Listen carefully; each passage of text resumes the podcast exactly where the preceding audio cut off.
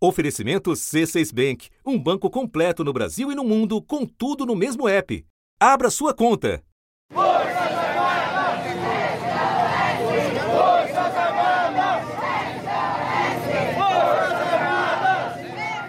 Pouca gente entendeu que as Forças Armadas não vai se movimentar sozinho.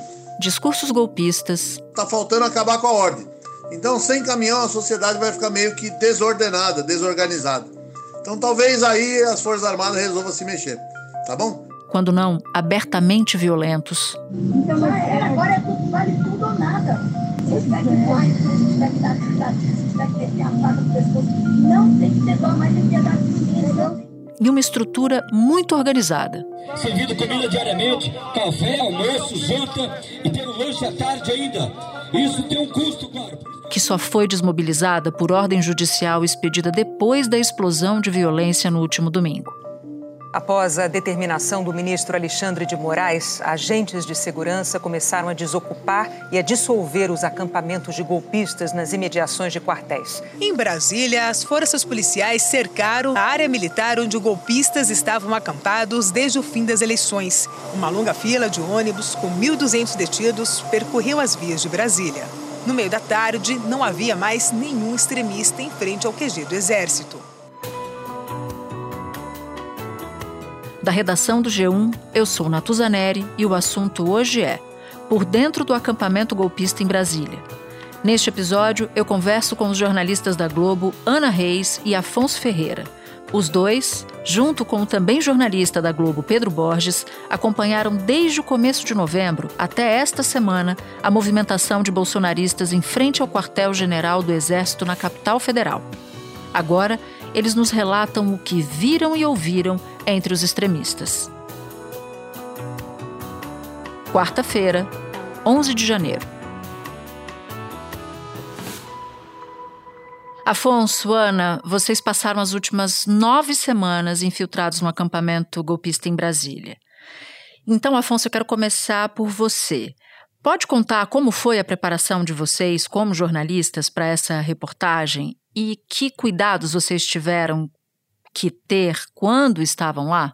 Então, o ambiente era um ambiente hostil, principalmente para a gente, jornalista, para as pessoas que não estavam é, identificadas ali, que eles não conheciam como bolsonaristas, porque geralmente eles se conhecem, entendeu? Uhum. Então, a gente tinha que chegar nesse ambiente de uma forma tranquila, de uma forma mais calma. Então, às vezes a gente chegava, circulava ali na, na praça do QG e eles mesmos, os radicais, chegavam até a gente conversando, né? Falando sobre a questão política, falando sobre as eleições, falando sobre supostas fraudes nas urnas, falando de relatório do, do, das Forças Armadas. Então, eles chegavam muitas vezes até a gente, né? É, a gente tomava todo esse cuidado para eles não desconfiarem. Tinha uma coisa também, mas um cuidado que eu tomava no telefone, na verdade, eu tive que mudar o nome de todos os contatos que falavam comigo, que alguns eu tinha assinatura da Globo, né? Fulaninho Globo, enfim, colegas de trabalho, grupos de trabalho. Eu acabei silenciando todos, as pessoas que tinham só o nome do contato e o Globo do lado eu tirei, porque tinha algumas pessoas que chegavam perto e eu ficava com muito receio de talvez aparecer uma notificação, elas quererem olhar o telefone, até por a gente estar tá filmando. Algumas pessoas ficavam, ah, filma aqui, filma ali, e elas mesmas direcionavam para onde a gente filmaria. É uma coisa também que eu fiz, é, meu celular eu tive que colocar é, película, aquela pel película de privacidade. E um, um, detalhe muito importante, quando você filmava demais, quando eles percebiam que a pessoa estava ali só filmando, eles já desconfiavam, entendeu? Ou seja, o tempo inteiro ali numa situação de, de risco. A gente se revezava. Então era esquema de horário. O Afonso em um horário, eu em outro horário. E a gente ia fazendo esse esquema de revezamento e trocando informação no WhatsApp, assim. Você viu essa tenda, tenta conseguir mais coisa dessa outra tenda, isso daqui eu vi, viu, o que, que você comeu, enfim. A gente ia conversando entre a gente, mas íamos em horários diferentes. Geralmente a gente circulava ali pela praça e eu vi umas duas, três vezes pessoas com um pedaço de pau, pedaço de pau mesmo, na mão. Isso por quê? Porque, segundo eles, esquerdistas, supostos esquerdistas, estariam ali infiltrados na, na praça. Então, geralmente, quando eles desconfiavam de alguém, eles apontavam. Apontavam para a pessoa falavam assim: olha, aquele ali é esquerdista. Aí um grupo ia atrás dessa pessoa, sabe? Então, eu vi mais de uma vez eles fazendo, circulando ali a praça do exército com um pedaço de pau na mão. Agora, Ana, vocês puderam observar muito de perto como era a organização montada ali do acampamento. Você pode descrever para a gente o que, que havia em termos de estrutura e o que vocês conseguiram observar em relação ao financiamento de tudo isso? A estrutura foi uma coisa que impressionou muito a gente quando a gente chegou, porque assim, eles estavam acampando num local que não tem estrutura nenhuma para acampar, era uma praça em Brasília, né? Então, de repente, chegou estruturas de banheiro químico, estruturas de barracas, e assim, eles chegaram numa época que em Brasília chove muito. Então, tinha também lonas em cima das barracas para servir de proteção, tendas mais reforçadas, tinha uma estrutura de palco, como se fosse um carro de som também, meio improvisado ali, onde eles passavam todas as informações, orientações, tinha som, gerador, então assim, era uma estrutura muito grande que a gente via e que deu um baque, porque foi montado de uma hora para outra praticamente. A Advocacia Geral da União vai pedir o bloqueio de bens em nome de mais de 100 empresas que já foram identificadas e são suspeitas de terem financiado os atos terroristas de domingo. Segundo a investigação inicial, essas empresas bancaram não só o transporte dos golpistas à capital federal, mas já vinham garantindo recursos para a permanência deles em frente ao QG do Exército, com alimentos, estrutura com banheiros químicos, bebidas. A sensação que dava era que a conta não fechava. A gente viu muito dinheiro sendo arrecadado no palco que eles ah, faziam umas campanhas de arrecadação uma vez por dia, colocavam uma bandeira do Brasil ali numa estrutura de sacola e pediam para as pessoas doarem dinheiro para comprar mantimentos. E a gente viu coisa de assim, 15 minutos, 30 minutos, 5 mil reais arrecadados. Pessoas com nota de 100 que chegavam, abriam a carteira, jogavam no palco. Mas ainda assim a conta não batia, porque era uma estrutura muito grande, era muita gente, tinha café da manhã, almoço, lanche, jantar, e ainda assim tudo à vontade, né, para todo mundo que estivesse ali, e tudo de graça. Atenção, você que está vendo esse vídeo, hoje é dia 7 de 1 de 2023. Acaba de chegar o abastecimento aqui. Olha só, gente, o tanto de carne que está chegando em Brasília para atender os patriotas. Quantos quilos de carne? É mais de uma tonelada. Mais de uma tonelada de carne. Então... A estrutura, quando a gente chegou e viu, gente, eles montaram literalmente um acampamento aqui. A cozinha era gigante, fogão, tinha tudo. E, e, a alimentação era igual a, a, a Ana falou sobre a questão da alimentação. Isso chamava muito a atenção porque não era só um pão, não era só um café, sabe? Então, misto quente já chegou a, a, servir misto quente com a chapa, sabe? Eles faziam misto quente na sua frente. Tinha uma estrutura também para youtubers, sabe? Então, tinha uma estrutura para pessoas que queriam transmitir aquela, aquele ato golpista ali. Toma sol, chuva, vento, saia do seu conforto da tua casa. Tá fazendo falta. É a sua falta aqui que eu estou sentindo. Então venha, vem falar para eles, vem! Vem para Brasília! Além disso, tinha uma espécie de igreja, né? Eu fiz imagens, não foi uma nem duas vezes, de um padre é, e tinha um, uma placa, um, um cartaz lá, confissões. E o padre sentado e pegando confissões, né? Ouvindo confissões desses radicais a primeira coisa que me surpreendeu foi de ter gente de todo canto do país. Você escutava todo tipo de sotaque no QG, você via inclusive diferentes tipos de comida, tinha tenda que fazia sua própria comida, pessoas que levaram trailers, enfim, uma super estrutura e montaram ali. A gente chegou a ver família, mas majoritariamente mesmo eram pessoas sozinhas e que já tinham relatado, que já tinham brigado com família, que tinha gente que não queria enxergar, ah, eu vou mandar isso pro meu parente que tá negando, olha como é que tá, isso daqui é para eu mandar, falaram para eu não vir, mas olha essa estrutura. Então eram pessoas que tentavam quase se provar ali, mas que estavam sozinhas. E tanto que de primeira a gente ficou com medo de ir sozinho, depois a gente viu que estar sozinho lá não era o que chamava atenção. Porque a gente era só mais um que estava isolado ali com, uma, com um celular na mão. Em relação ao perfil e à ideologia das pessoas que circulavam lá e acampavam lá, o que que te chamou mais atenção, Ana? Sinceramente, a primeira coisa que assustou muito a gente quando a gente começou a conversar com, com os radicais que estavam ali eram as falas conspiratórias, extremamente conspiratórias. Então, ninguém ali estava se informando por notícia, citando um veículo de imprensa ou outro, era grupo de WhatsApp e Telegram e eles repassavam aquilo no palco e entre eles mesmo, em pequenos grupos. Isso me parece uma tragédia dos nossos tempos a quem não interessa mais se a notícia é falsa ou verdadeira.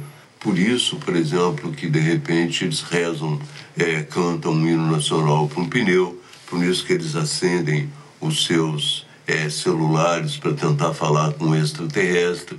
As pessoas acreditaram em tudo, acreditaram é, em 72 horas um milagre, eles acreditaram num suposto tribunal internacional que a Lady Gaga iria representar, acreditaram na cantora do ABBA sueco e acreditaram no general é, Benjamin Rola, enfim. Mas acreditavam das coisas mais absurdas, que o Lula tinha sido substituído, ele já estava na Venezuela e era um sósia que estava aqui.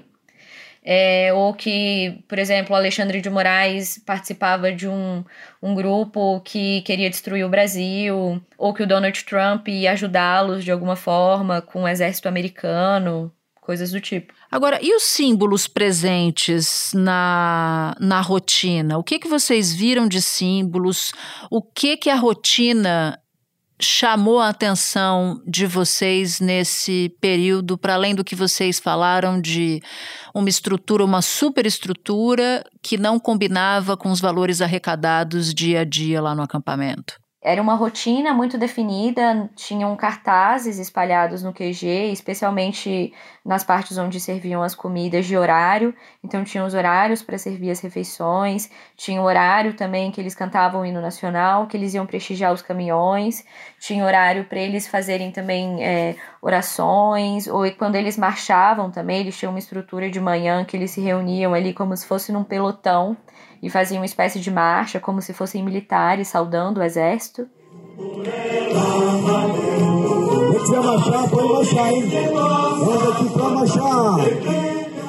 E tinha muita gente sozinha, havia famílias, gente que relatava ter brigado com a família. Como é que era o perfil dessas pessoas ali? Na última semana, eu conversei com, com um homem que estava lá. Ele é do sul e ele estava lá.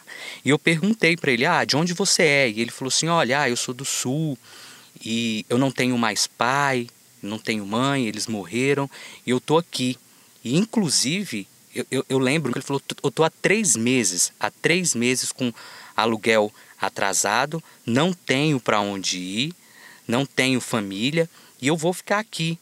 E aí foi bem na época que tava aquela conversa do, do exército desocupar, se ia desocupar, se era o GDF, se ia ter alguma operação. E aí ele até falou, ele falou assim: "Olha, se eles me tirarem daqui, eles vão ter que dar auxílio aluguel." para você ter uma ideia. E tinha assim muita gente sozinha, um perfil ali, muita gente idosa, sabe? Perfil de você olhar e falar assim, essa pessoa provavelmente é aposentado. Isso aqui é um dia de tranquilidade para a polícia, porque justamente nós aqui de verde e amarelo, os tios e as tias do Zap, nós é que fazemos essa democracia e que somos base do governo Bolsonaro. Gente solitária, eu até comentei assim com, com colegas aqui, que parecia um perfil de pessoas solitárias, assim, que a família não, não tinha um bom relacionamento com a família, não tinha um bom relacionamento com vizinhos e, e eu percebi que ali parece que eles encontraram o grupo deles, sabe? Encontraram construíram uma família. E ao longo desses tempos todos, semana a semana, o perfil das pessoas, ou a quantidade de pessoas foi mudando, variando ao longo dos últimos dias ou semanas? Olha, diminuiu. Quando começou a Copa do Mundo, o público foi diminuindo, sabe? Quanto mais o Brasil ia ali para o próximo jogo, o público diminuía. Aí veio o Natal, aí diminuiu mais ainda. Aí ficou praticamente deserto. Ficou mais ou menos umas 200 pessoas e aí ficou nesse número aí. Salve o Brasil.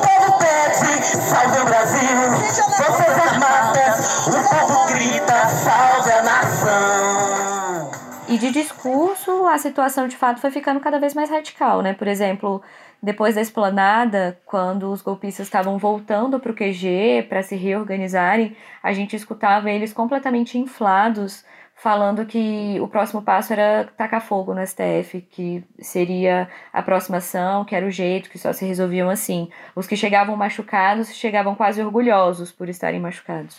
Isso você está dizendo chegaram da esplanada depois dos atos violentos de domingo? Isso, depois dos atentados terroristas ali de domingo, eles voltavam para a esplanada já no final da tarde, já voltavam com um discurso explicitamente muito mais inflado e, e orgulhosos de toda a situação.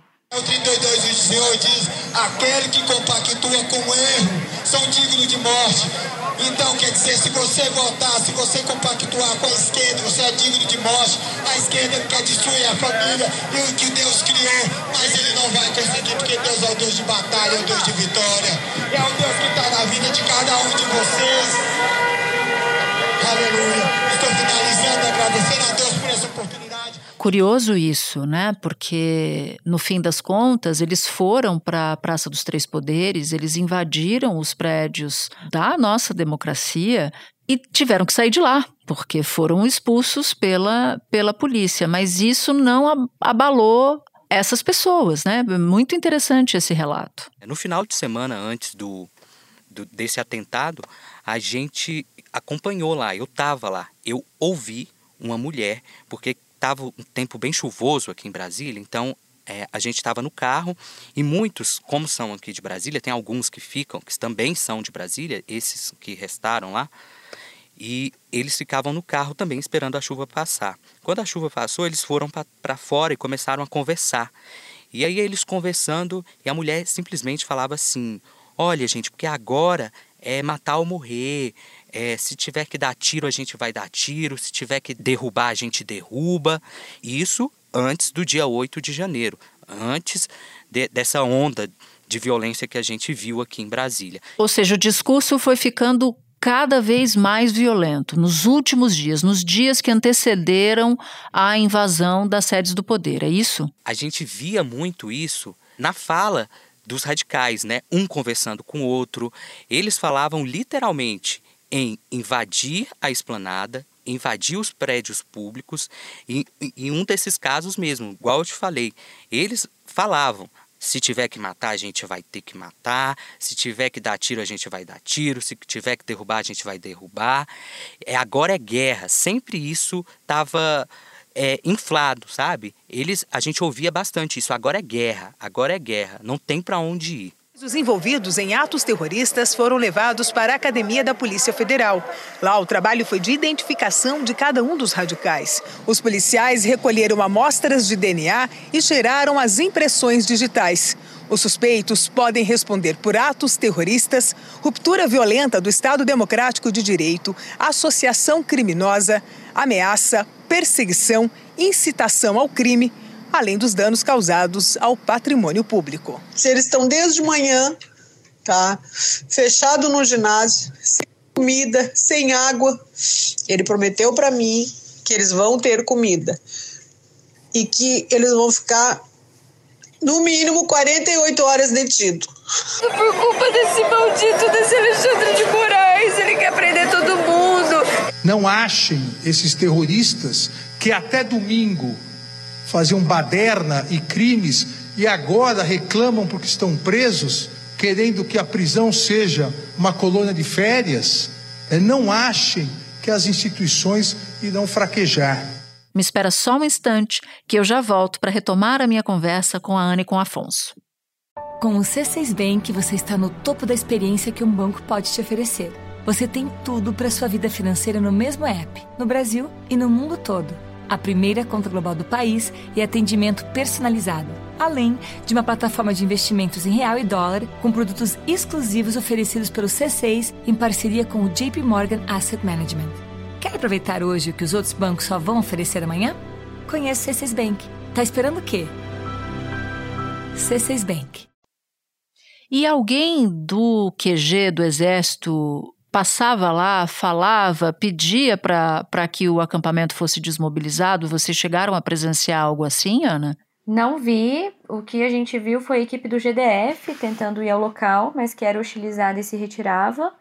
E em relação aos soldados, a gente via eles circulando por ali, às vezes davam até um auxílio no estacionamento, onde parar o carro, onde deixar o carro, eles ficaram ali exercendo essa função, mas de retirar o acampamento ativamente só mesmo nessa segunda-feira. Milhares de pessoas acampadas uh, em frente a quartéis no Brasil inteiro, sendo muitas dessas pessoas familiares de militares da reserva ou da ativa. São atos subversivos, uh, porque são atos que pedem um golpe, pedindo para os soldados saírem dos quartéis e agirem contra a Constituição.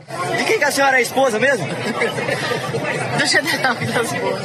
Estamos juntos, pelo Brasil, né? Brasil. Selva. Selva. Antes mesmo de, com de começar, eu, eu tava lá na esplanada, antes de começar. No domingo, a esplanada era para estar tá fechada, né? Mas não, não tava ali na altura da rodoviária do plano piloto. E aí os grupos, por volta de 11 horas, meio-dia, um grupo menor, né, chegou, pessoas vestidas de verde e amarelo. O grupo chegou e ficou ali ao redor da, da Avenida das Bandeiras, né? O, o, o, grupo ficou ali reunido. E aí, quando deu duas da tarde, veio uma onda, veio assim, gente, era, era, tanta gente assim, né? é, era um grupo maior de pessoas. Muito mais gente do que tinha no acampamento. Era nítido que tinha muito mais gente do que tinha no acampamento no dia anterior que eu tinha ido porque eu, eu estive no acampamento no sábado. Então tinha mais uhum. gente andando ali sentido Congresso. Em pouco tempo, o número de pessoas em frente ao Exército, que tinha recuado para cerca de 200, voltou a aumentar. No início da ação, a PM isolou três pistas do eixo monumental para que os bolsonaristas radicais seguissem sem transtornos. Eles receberam escolta da polícia até a esplanada dos ministérios. Qualquer necessidade que tenha, nós paramos, nós acertamos. É como eu falei e gosto de repetir: estamos aqui para colaborar, ajudar e principalmente fazer a segurança de vocês. Tá bom, pessoal? Os golpistas desceram para a Praça dos Três Poderes. Chegaram vagarosamente sem ser incomodados. A PM seguia acompanhando a distância. Quando os golpistas se aproximaram do ponto limite para os pedestres, não se detiveram e passaram a usar de violência. Eu olhei para aquelas pessoas, grande parte ali estava de máscara, alguns com máscara de proteção, que é a máscara a, a, máscara médica, e outros com, com máscara tipo de oxigênio, sabe? Aquelas máscaras para garantir gás, efeito moral, sabe? Roupas camufladas e eles já vinham, já chegaram gritando, sabe? Chegaram gritando palavras é, antidemocráticas, e aí eles avançaram a barreira. Nessa hora, assim, a imagem que a gente tem da polícia jogando o spray de pimenta, eu estava lá na hora, foi na hora que eles chegaram, esse grupo, eles com roupas camufladas, máscaras para uso, é, para evitar a, o efeito de gás lacrimogênio, e aí eles invadiram. E de repente, assim, a polícia ali não tinha uma quantidade é, efetiva mesmo para combater aquilo. Aqui. Todos os vidros destruídos. Nada em condições de se aproveitar. Aqui o pessoal saindo armado. A polícia chegou, mas chegou tarde demais, como a gente sabe. A Polícia Militar do Distrito Federal sabia da chegada de mais de 100 ônibus em Brasília, ou seja, um contingente de mais de 4 mil é, de bolsonaristas. Aí eu me pergunto onde está a Polícia Militar do Distrito Federal. E aí eles simplesmente espalharam, porque o gramado do, do Congresso é muito grande. Mas naquele momento ali, eu acredito que a polícia já era para ter agido, porque eles não começaram o discurso de uma hora para outra. Era isso que eu queria perguntar. Em que momento você se dá conta de que o objetivo daquela marcha era invadir o Congresso Supremo e o Planalto? Olha, eu cheguei lá por volta de 11 horas. Então, 11 horas estava esse grupo menor, né?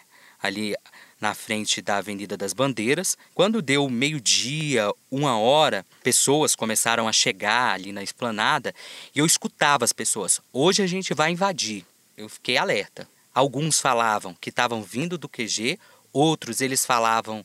O, o, o grito deles era assim: o QG é aqui, o QG era aqui, para chamar aquelas pessoas que estavam ainda no QG para o Congresso. A partir daí eu percebi, gente, isso aqui vai piorar. Uhum. E aí foi quando esse grupo maior, bem maior, é, desceu sentido Congresso, já e andando muito rápido. Eles andavam rápido já, acredito com o intuito já de romper a barreira.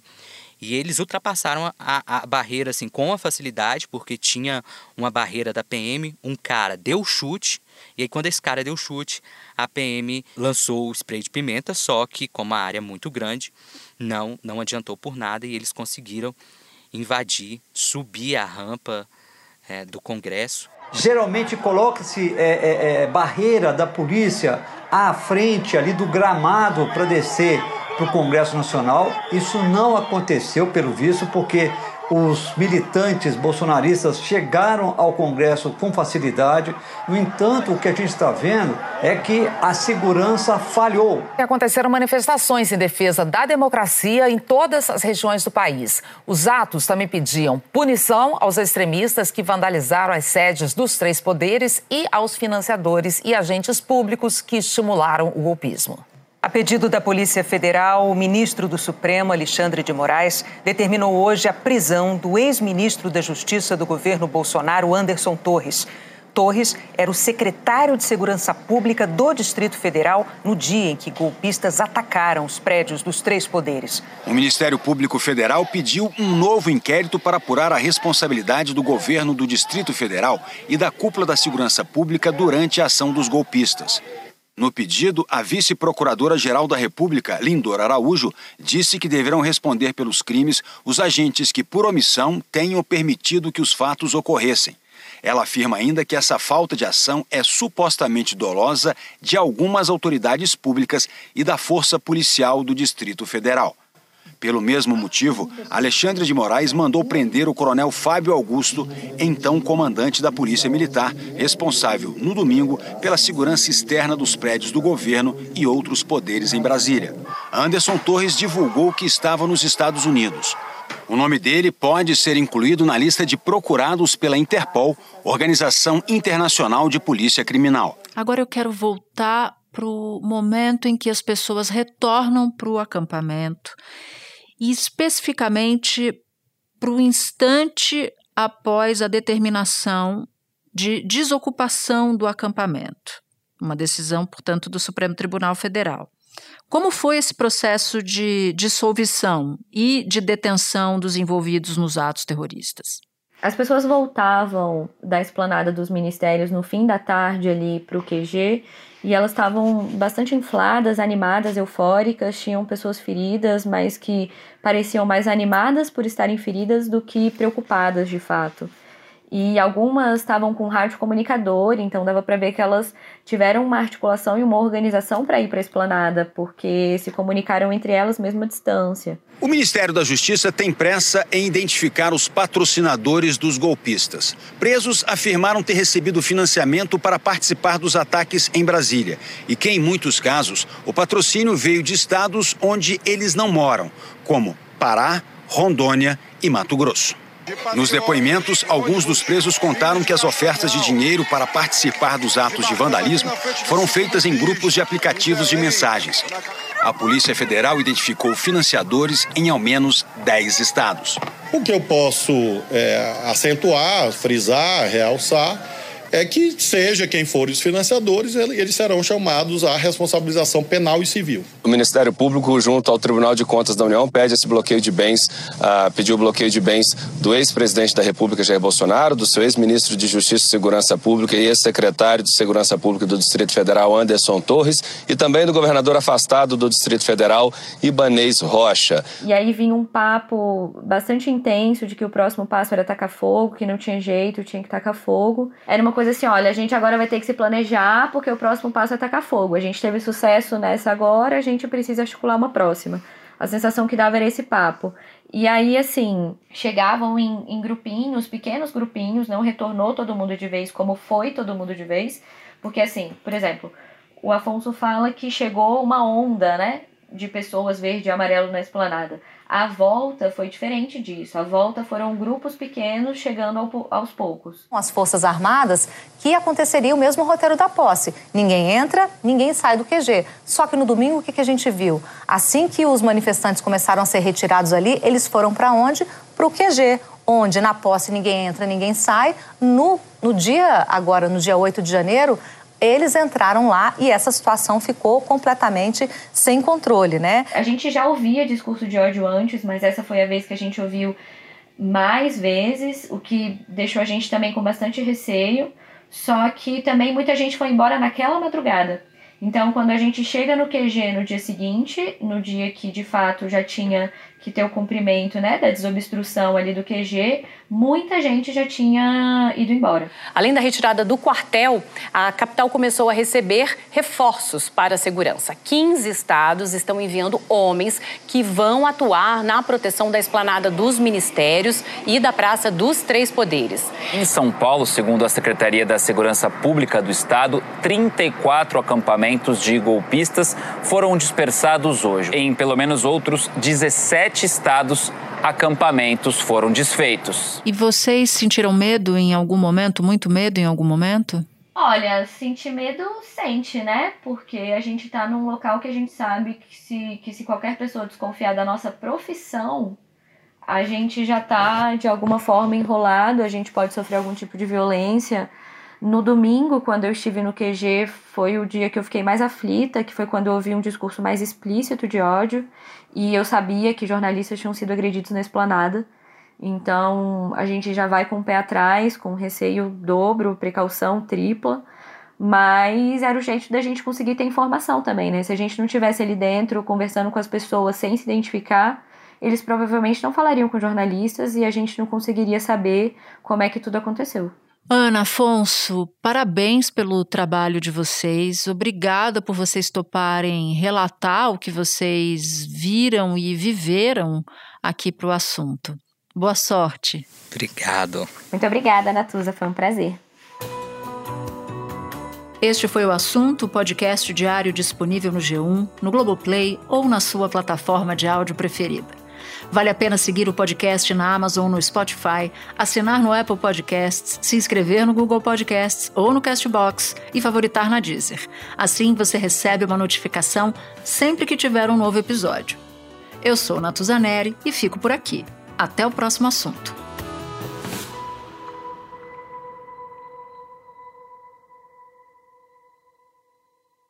Você no topo da experiência financeira que um banco pode oferecer. Escolha um banco completo no Brasil e em qualquer lugar do mundo. Abra sua conta no C6 Bank.